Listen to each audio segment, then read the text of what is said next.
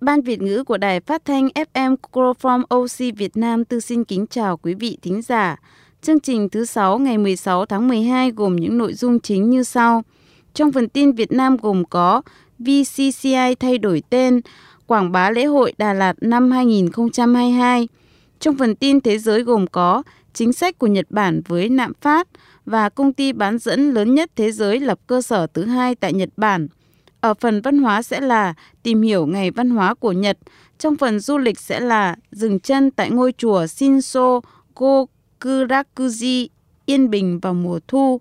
Ở phần cuối của chương trình sẽ là Nhật, thắng Đức và Tây Ban Nha. Phần bảng tin chi tiết đầu tiên là tin Việt Nam. VCCI đổi tên thành Liên đoàn Thương mại và Công nghiệp Việt Nam. VCCI hoạt động không vì mục đích lợi nhuận, là tổ chức phi chính phủ, phi lợi nhuận có tư cách pháp nhân, tự chủ về tài chính, có con dấu tài khoản riêng, đặt trụ sở chính tại Hà Nội.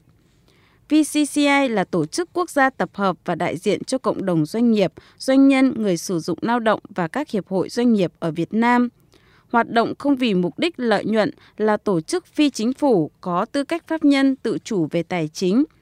VCCI bảo vệ quyền lợi hợp pháp cho cộng đồng doanh nghiệp, có chức năng đại diện để thúc đẩy và bảo vệ quyền lợi hợp pháp chính đáng của cộng đồng doanh nghiệp Việt Nam trong các quan hệ trong nước và quốc tế, hướng dẫn và hỗ trợ cộng đồng doanh nghiệp trong thực hiện các nghĩa vụ, trách nhiệm với nhà nước xã hội. VCCI có nhiệm vụ tập hợp nghiên cứu thực trạng và kiến nghị với Đảng và Nhà nước các vấn đề về pháp luật, chính sách, chiến lược phát triển kinh tế xã hội nhằm cải thiện môi trường kinh doanh và xây dựng quan hệ lao động tiến bộ, hài hòa, ổn định, đại diện cho cộng đồng doanh nghiệp tham gia vào quá trình xây dựng ban hành văn bản quy phạm pháp luật có liên quan đến doanh nghiệp, hoạt động kinh doanh và quan hệ lao động dưới các hình thức khác nhau. VCCI thực hiện vai trò của tổ chức đại diện ở trung ương của người sử dụng lao động Việt Nam tham gia vào các thiết chế ba bên về quan hệ lao động, hỗ trợ cộng đồng doanh nghiệp kinh doanh và thực thi pháp luật,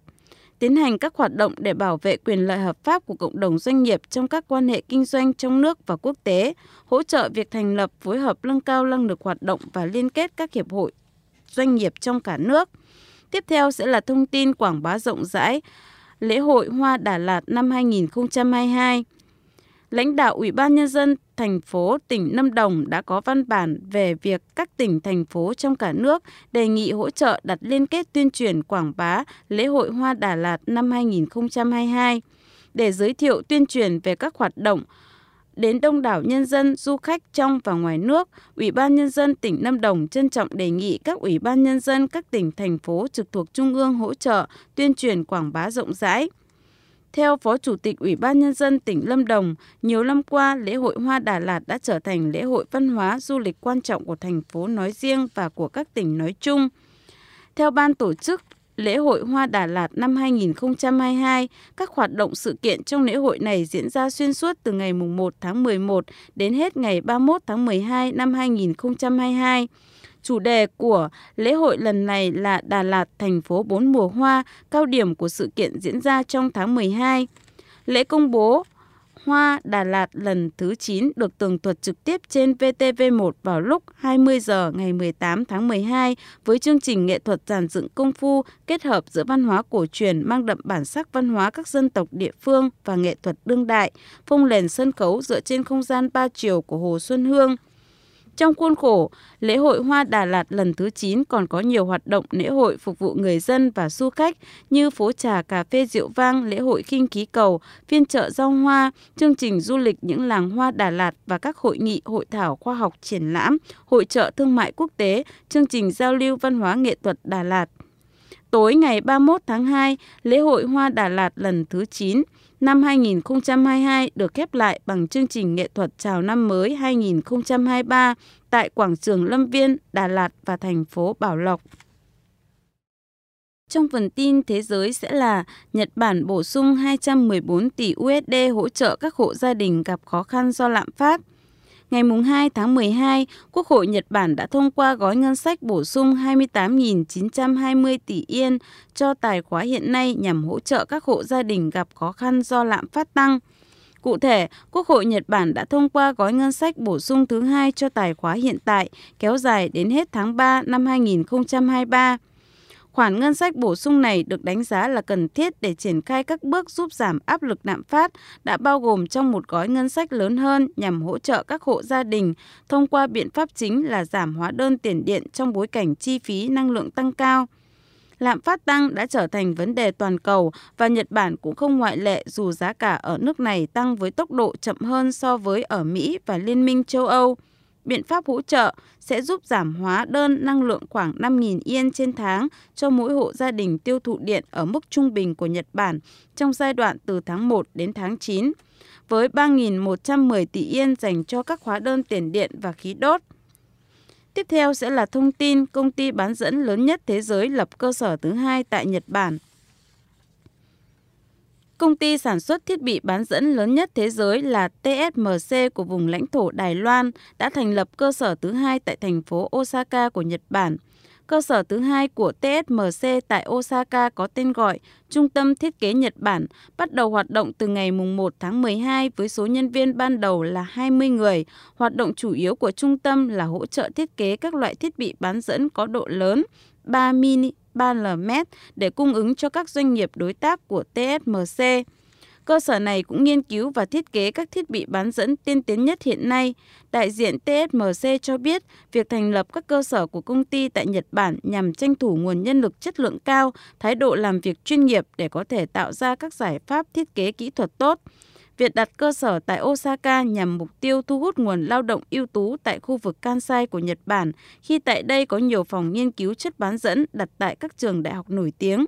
Dự kiện TSMC sẽ nâng số lượng nhân viên tại cơ sở Osaka và Yokohama lên mức 400 người vào năm 2026.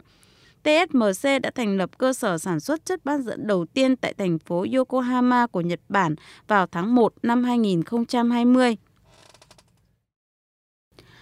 Trong phần văn hóa, chúng ta sẽ cùng tìm hiểu về Ngày Văn hóa ở Nhật Bản. Ngày Văn hóa là một trong những kỳ nghỉ của Nhật Bản từ năm 1948 đến nay. Theo lịch đỏ, Ngày Văn hóa là một trong những ngày lễ lâu đời nhất của Nhật Bản, rơi vào ngày 3 tháng 11 hàng năm. Người lao động tại Nhật sẽ được nghỉ lễ nhằm vinh danh và quảng bá những đóng góp nổi bật cho văn hóa nghệ thuật.